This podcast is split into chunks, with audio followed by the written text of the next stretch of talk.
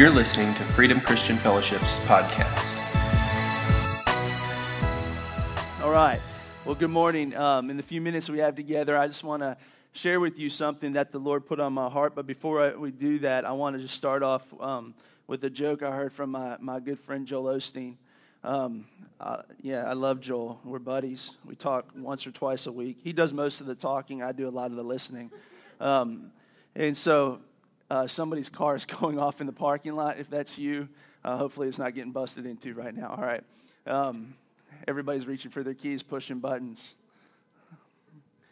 Maybe that's Jesus coming back. Y'all ready? All right. Okay. Jump. Give him a little bit of help. Um, oh, you got to love it. All right. It stopped. All right. There we go. We're safe. All right. Still here. This is a great this is a great joke. If you heard it, don't don't ruin don't ruin the punchline for somebody, okay? Don't ruin the punchline.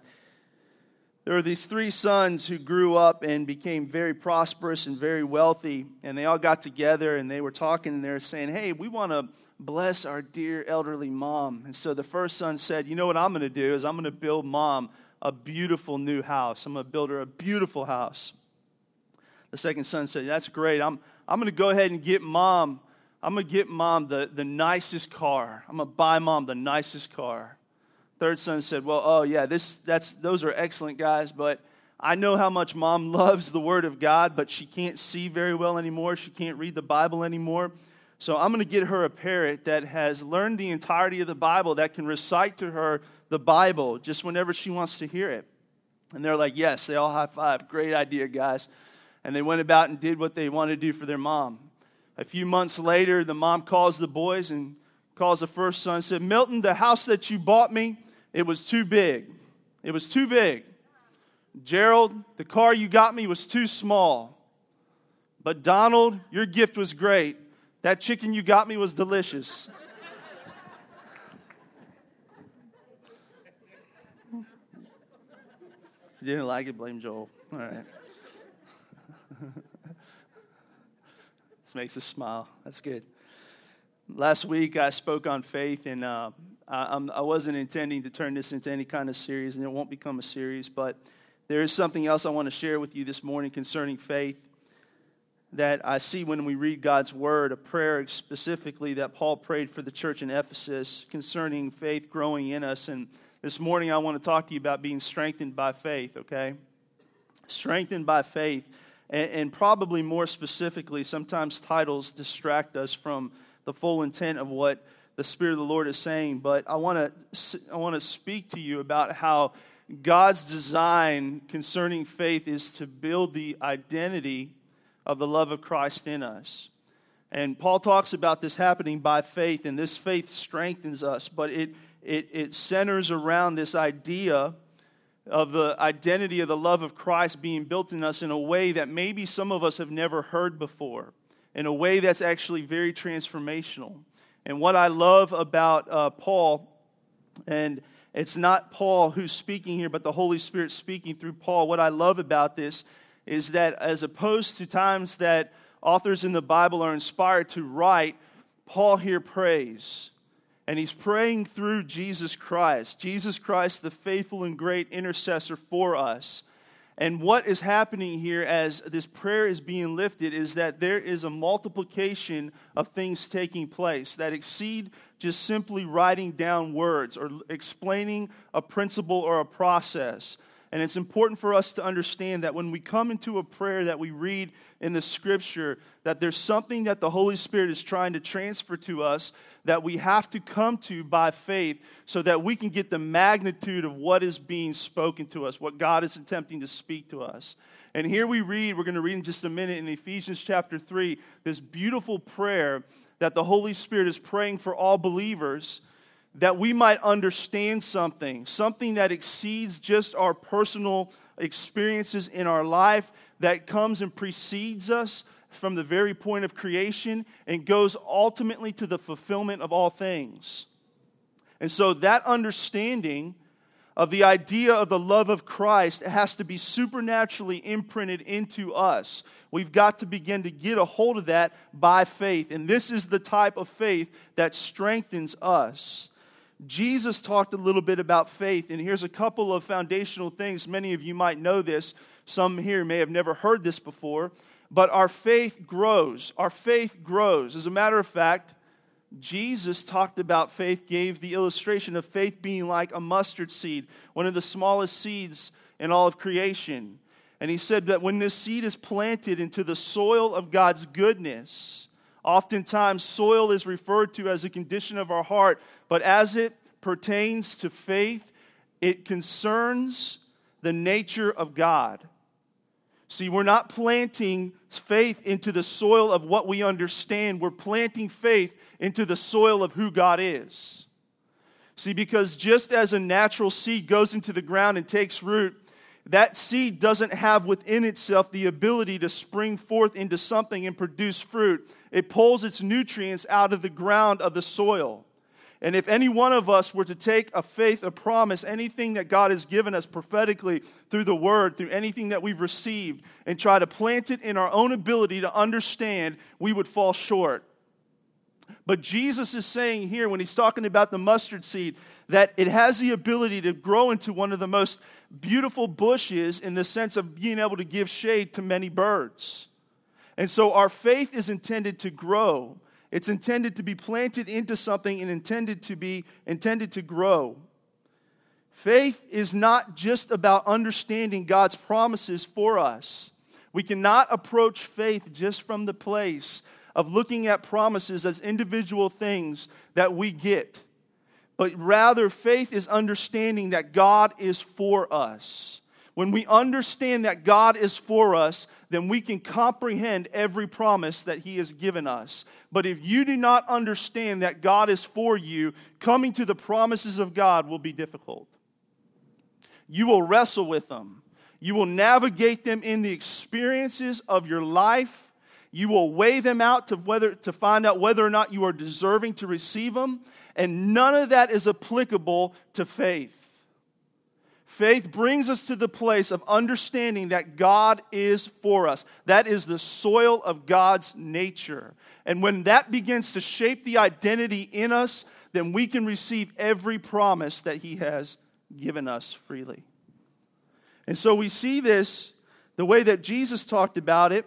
And in reality, what He's bringing us to is this understanding that faith should shape an identity within us. And so when we look in the book of Ephesians.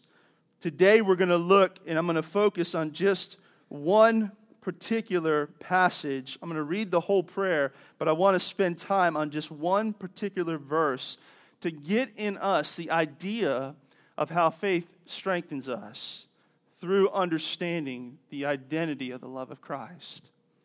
And so, as we read this, let's just set our hearts in this place of being ready to receive from the Holy Spirit everything that He is intending through His Word. All right, open your Bibles to Ephesians chapter 3. We're going to start in verse 16. We're going to read down through 21. And as we read this, there's a couple of things that I want you to pay attention to. Not only does faith produce an understanding of the depth of the love of Christ in us, it has the ability to renew identity within us. It has the ability to renew identity in us, and that's super important. And we're going to talk about that. But then it goes even further than that as it transforms us into the full measure of God, into the full measure of God. That's a huge idea. That's a big thing. That's not something that immediately we step into and we fully understand. It, it requires us to walk with God daily.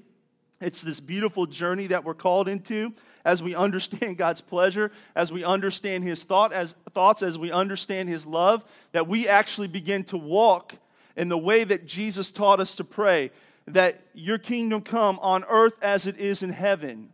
Now, listen, I, am not a big fan of just randomly throwing phrases, Christianese phrases around, but this is something that we've got to settle in our hearts that God desires to make the full view of heaven alive in us.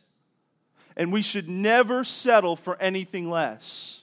We should never settle for halfway. We should never settle for mediocrity. We should never settle for anything less than what the full view of heaven is. Ephesians 3 16 to 21. I pray that out of his glorious riches he may strengthen you with power through, through his Spirit in your inner being, so that Christ may dwell in your hearts through faith.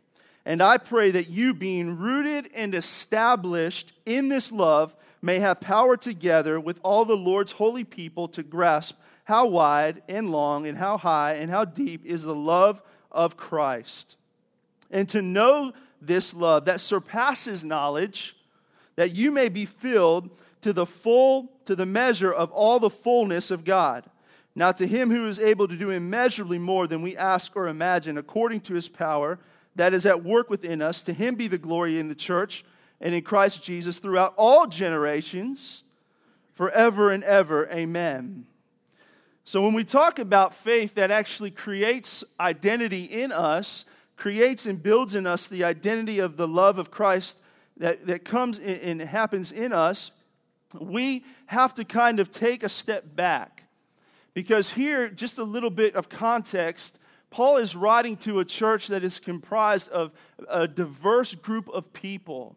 And I'm not trying to give you extra Bible knowledge that you don't need to understand, but I'm trying to bring this into the context of why the Holy Spirit chose to, to write a prayer out through Paul for every one of us because the church in Ephesus was made up of Jews who became Christians, and then it was also made up of people that the Bible calls Gentiles, or you may read in your scripture from time to time pagans. That doesn't mean that they were bad people, it means that they didn't have a history with Yahweh, with God, the God that the Jews knew, the God that we read about in the Old Testament. And why is this important? because Paul is bringing us to the understanding that in order for the identity of the love of Christ to be formed in us through faith, we have to know the very nature of God Himself. Now, for a Jew, that was partially understandable because they had a history that was passed down to them. The God who parted the Red Sea, the God who held, had them cross over the Jordan, the God who defeated their enemies, the God who performed miraculous things at Horeb, and on and on and it goes. And so they had a bit of history that gave them a glimpse at the nature of God. But for those who were coming into faith without this understanding, they needed to be rooted in something bigger. They needed to be rooted in something greater. Let me explain it like this My five children that I have, um, I, I, I love them immensely. I say this all the time. Uh, it's kicking a dead horse, okay?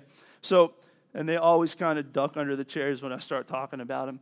But here's the thing is that I can give them every promise of anything. Matter of fact, I've got one promise looming over my son right now. It's a car. Ooh. Oh yeah, right? Anybody you guys remember those days, right? A car's a coming, all right? Oh, what do I got to do? What hoops do I got to jump through, right? But here's what I want all of my children to understand, and parents, you, you're going to lock into this immediately is that in spite of the promises that are given, there has to be under, something understood about the very nature of who you are as a, as a father or a mother that you want to impose upon them. I am not getting a car for my son. No, I'm just kidding. I, am just joking, Matt. Uh, I, I am not getting a car for my son because it is what he necessarily deserves. I'm not getting a car for my son because he's 17 and this is when it happens. I'm getting a car for my son because I love my son, because my heart is for my son. And see, you understand something is that there has to be something transposed from the heart of the Father that exceeds every one of his promises. And so Paul is bringing us into full view. And in order to understand how the, the identity of the love of Christ is formed in us, we've got to step back and we've got to maybe look at original intent a little bit. We've got to go back to the beginning and kind of get a glimpse as to why God created man, the purpose for our existence, and why you are on this earth at this time. I know this feels like a big thing, but it's actually very simple because when we look at the story in Genesis 1 and 2 and we begin to look at why God created man, we see something of the very nature of God that allows his thoughts and his nature to be imposed upon us. We understand his intent, we understand who he is. Why did God create man? Well, he created man to be like him, didn't he? He created man to be like him. As a matter of fact, the scripture tells us in Genesis 1 and 2 that after God created the majesties of heaven and earth and he created all the animals, he looked around and he said, Listen, the Trinity spoke to themselves and said, We need to create something in our image. We need to create someone who is able to respond to us, that is able to hear us. And so he created Adam, he created Eve. Out of every person born of a woman, that's everybody, is the ability to hear God. Why? It is what He has intently put in us as part of His nature and His desire for us to understand about Himself.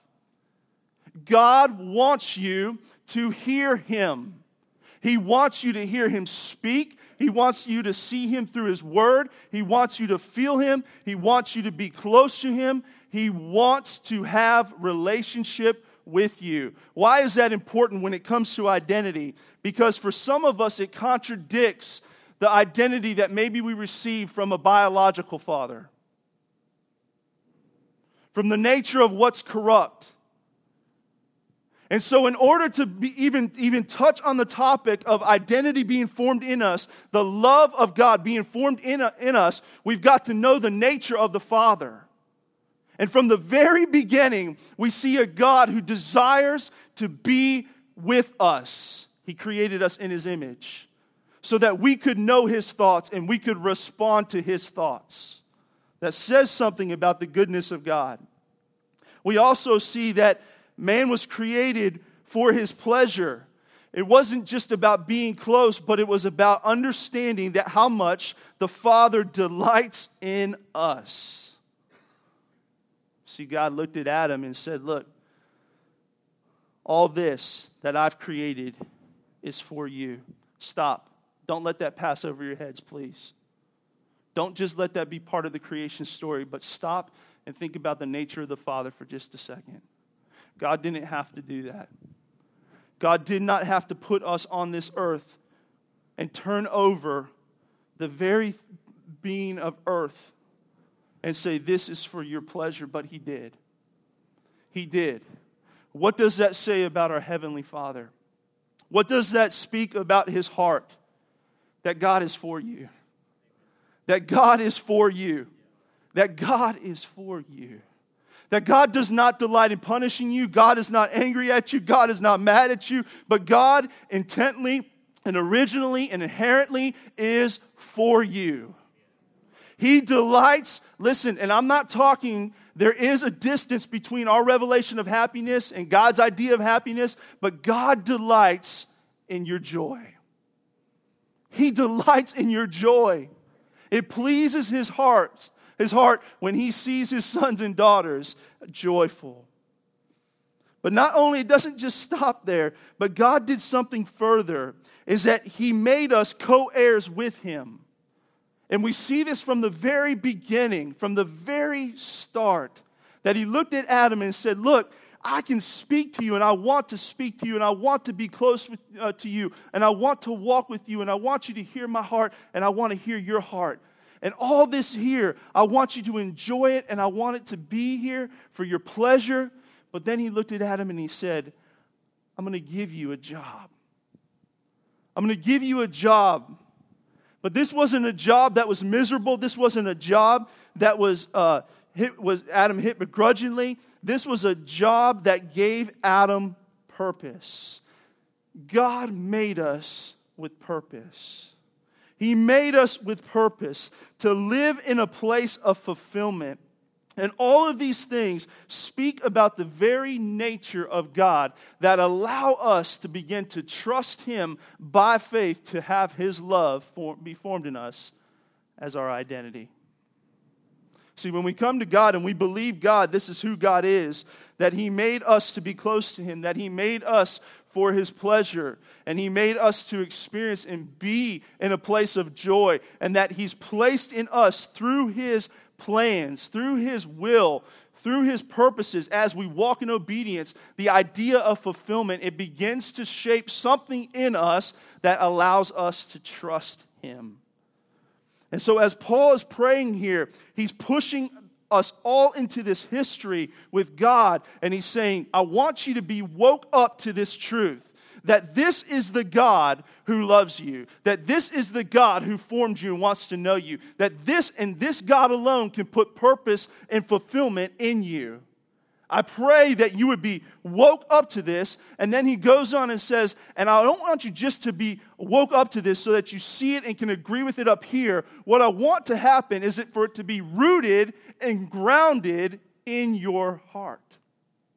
I want it to form something in you. I want it to form something in you.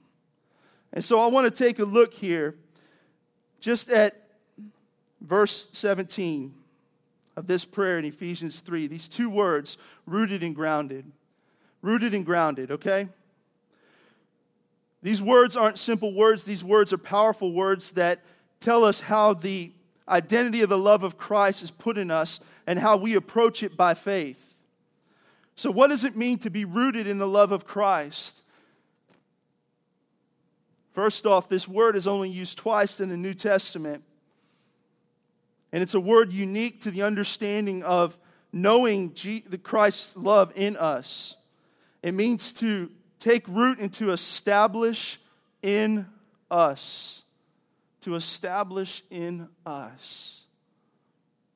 Just like natural roots that go down into the ground and they reach in and they pull out the nutrients of soil from the soil. They establish strength they fortify, they protect. Even when things stop blossoming or blooming or producing fruit, the root system's still there so that in the next season they can spring up into life. The love of Christ begins to form an identity in us that takes root. And here's what this word means for us. Is it means this is that when the love of Christ takes root in us, it has the ability to break the power of past identity. It has the ability to break the power of past identity. See, God understands that we live in a contradiction.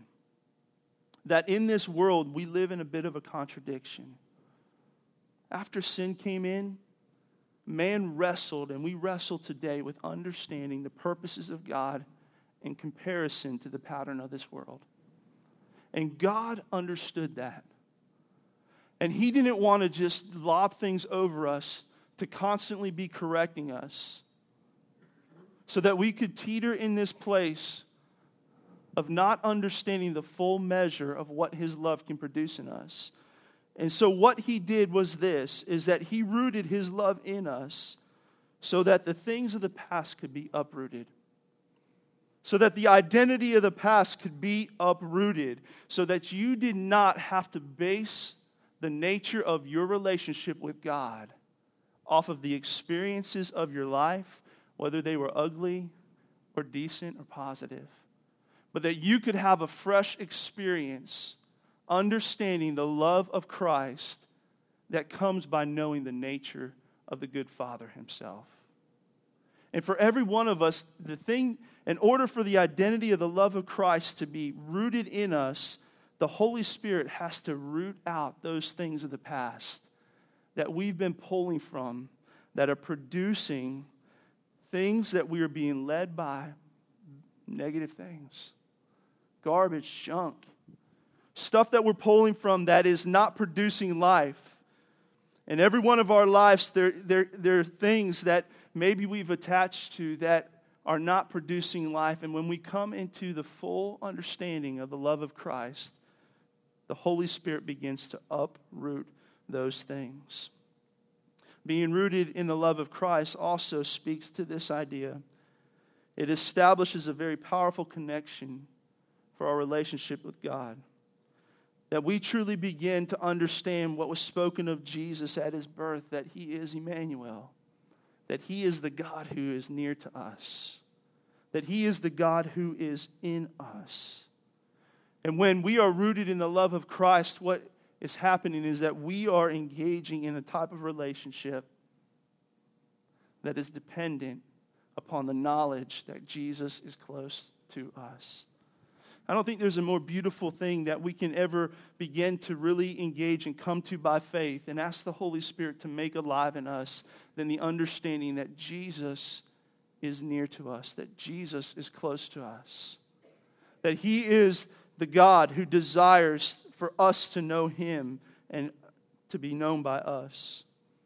And it also shows this rooted shows us that when we are rooted in the love of Christ, that this is something that is immovable, unshakable.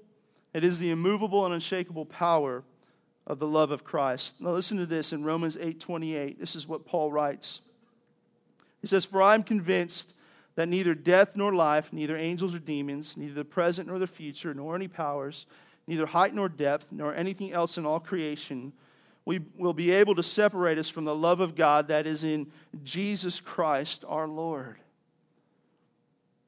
as the Holy Spirit begins to form the identity of the love of Christ in us, as we take a step of faith toward that, as we ask the Holy Spirit to make that alive in us, as we are rooted in that, we get attached to the immovable, unshakable power of Jesus Christ.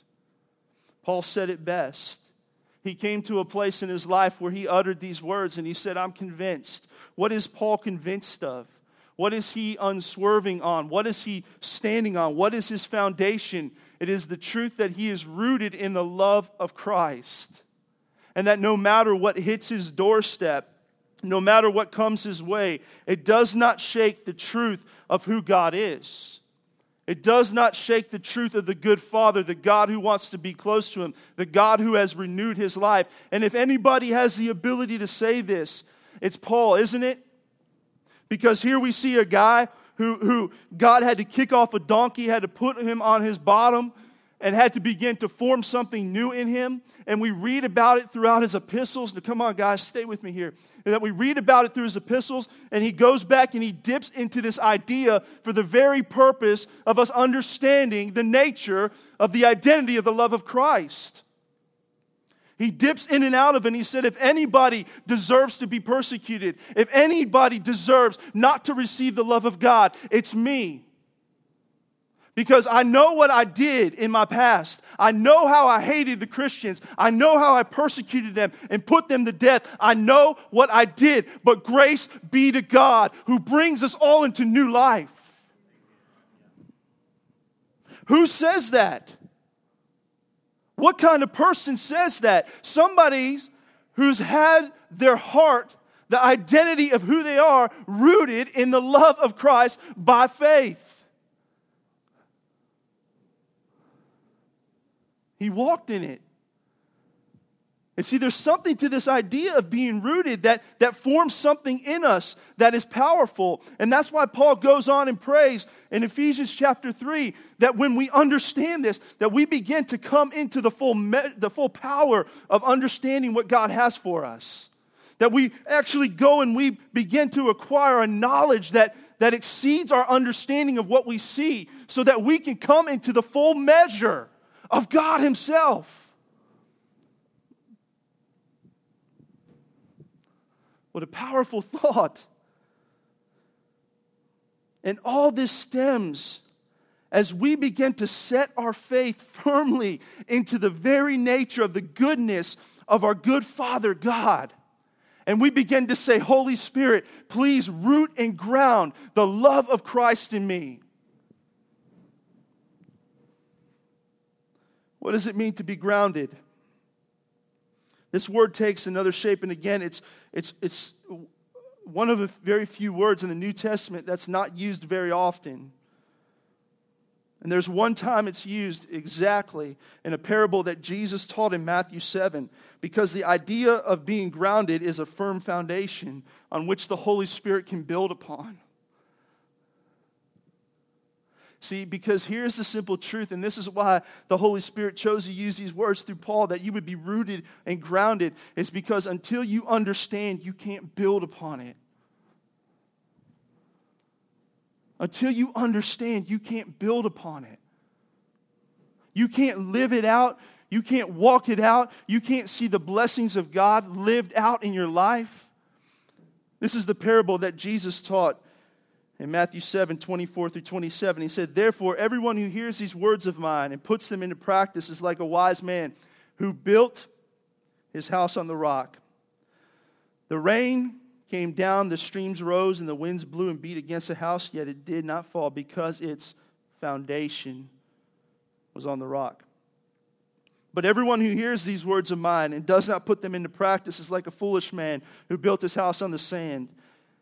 The rain came down, the streams rose, the winds blew and beat against that house, and it fell with a great crash. Justin, come on up, man.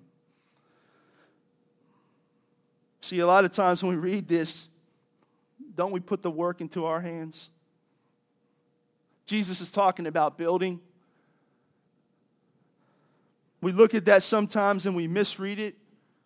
We fail to see the context of what Jesus is talking about here. And we go and we say, Look, it's my job, isn't it? It's my job to build off of the, the promise and the truth of the Word of God. It's my job. If something happened in my life, it's my fault. Some of us approach it like that, don't we? We put the work into our hands, but what if what if Jesus is saying here this? What if this principle about the builder is just a simple invitation to look at the foundation a little differently? And what if Jesus was saying this? What, what if he was saying this that, that, listen, this foundation isn't something that you can put your hand to at all? It's an invitation. It's an invitation to be rooted in my love. It's an invitation to be rooted in the understanding of who I am and who my Father is. And when that's built in you, anything that proceeds out of that place will stand up against any storm of life. You see the difference? See, because sometimes what happens is that when the storms hit and something starts to fall apart in our life, we go, look, what did I do wrong? What did I, God, I didn't, I didn't handle your promise right. Or, or, or and we begin to go, what, what? And our head spins. But in reality, here's what the Holy Spirit is saying. He's saying, look, get back to the foundation of my love. Let the very nature of my Father be built in you. Understand that He chose you for this moment. That you're not here wandering about by yourself, aimlessly set out on this earth, but you're here for something. And you're here so that I can speak to you. You're here that you can understand my pleasure in you. And you're here in this moment to receive the fulfillment of the things I have called you to. And if you build off of that, no matter what comes, it does not wreck your life. And so when Paul prays this prayer again, he says, Listen, you have to be rooted and you have to be grounded. Because from the place of being grounded in the love of Christ, we build things that stand and stand and stand no matter what. It becomes a launching pad for our life. All this has been given to us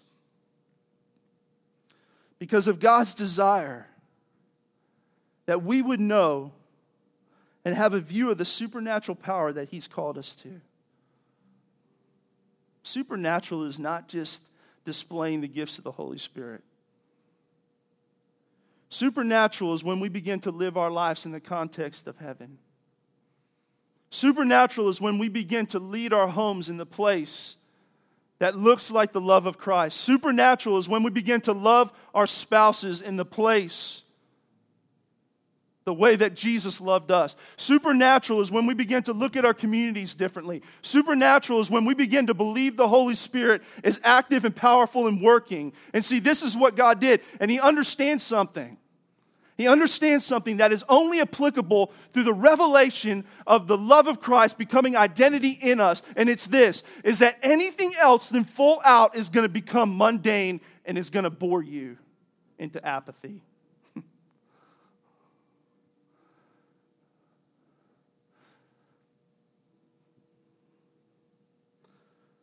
that we would know the reality of living in a renewed mind.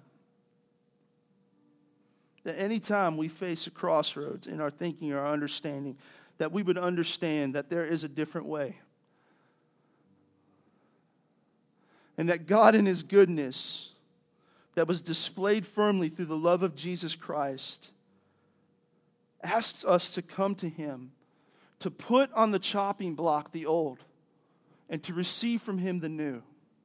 And the way that we think, in the way that we approach Him, in the way that we approach the world. That He asks us to begin to step out in this raw, beautiful obedience that proves that we are serving a God who brings us into fulfillment. How do we do this? Three very simple things. First, we have to test the soil. We have to test the soil. Is your perspective of God a little misshaped? Does it need to be reshaped? How do you perceive the Father? Because if you don't perceive him as somebody that wants to be with you, somebody who delights in you, and somebody has called you to a purpose, your perspective of the Father has to be reshaped. Are you basing it on something that you grew up under? Are you basing it on what you think you deserve? If it's anything less than the beautiful, perfect picture of the goodness of the Father, it has to be reshaped. And we have to come to the Holy Spirit and ask the Holy Spirit to renew that part of our understanding. God, give me, Holy Spirit, show me the goodness and the love of the Father. God, I've got these limitations in my understanding. Will you please remove these things and plant in me the truth of who God is as a good Father? That indeed He loves me that indeed He is for me and that indeed He has called me to things, greater things than I even understand. Holy Spirit, will you begin to condition the soil of my heart so that it matches the soil of the goodness of the Father? So that everything I step out in faith, as I step out and I ask you, God, to allow the identity of the love of Christ to be formed in me, that it would take root and that it would be grounded. We have to approach the Word of God differently. We have to approach the Word of God from the perspective and ask the Holy Spirit to show us the beautiful, wonderful identity of the Father for us. How do you read the Word of God? How do you come into the Word of God? You need to be in the Word every day. You need to look at it and you need to ask before you get into the word. Please, this isn't simple. Uh, this isn't just something that don't let it float over you. Because the Word of God is life, the Word of God is powerful. It's where we learn who God is. And when we come to the Word, are we asking the Holy Spirit to begin to form the identity of Christ in us? Are we seeing that? Are we seeing the nature of the goodness of God in us? Because if we would sit down and say, Holy Spirit, begin to implant that nature in me as I read the Word, the Word will begin to jump off in you and become transformational in you. I promise. I promise. I promise. As we begin to see God's intent from the very beginning all the way to the end manifest in Jesus Christ as we see this beautiful picture, this beautiful thread that runs through it, that carries with it the very nature of the goodness of the Father and the purpose of the Father to draw men to Himself. That men would know His love, that men would walk in the revelation of this love, that it would be formed in them, and that they would live out this love. The Word of God becomes powerful. And then finally, Live the truth of the love of God that you know. Begin to let it out of you as an act of obedience that brings fulfillment that God gives. Amen. Let's pray. Father, this morning I thank you for your word. Holy Spirit, that we know it's your desire in every one of us to form the very nature of the love of Christ in us in such a way that it creates identity within every one of us. Holy Spirit, we know in this moment that for some of us here, there is an obstacle, there is a roadblock to that. And Holy Spirit, this is what you do, and you do so well, is that you destroy those things, that you remove those things in the revelation in the knowledge of who Jesus is. That he came to break those things, that he came to renew and reset our understanding so that we could know and live in the beautiful love of the Father. And so I pray that right now in this moment, Holy Spirit, that you begin to do that, that you begin to draw us into a place that we can come by faith and understand the full measure of who you are, that we could have the love of Christ truly rooted and grounded inside of us. Thank you, Holy Spirit, for that. Do what only you can do inside of us right now, I pray. Amen. Amen. Just stand to your feet.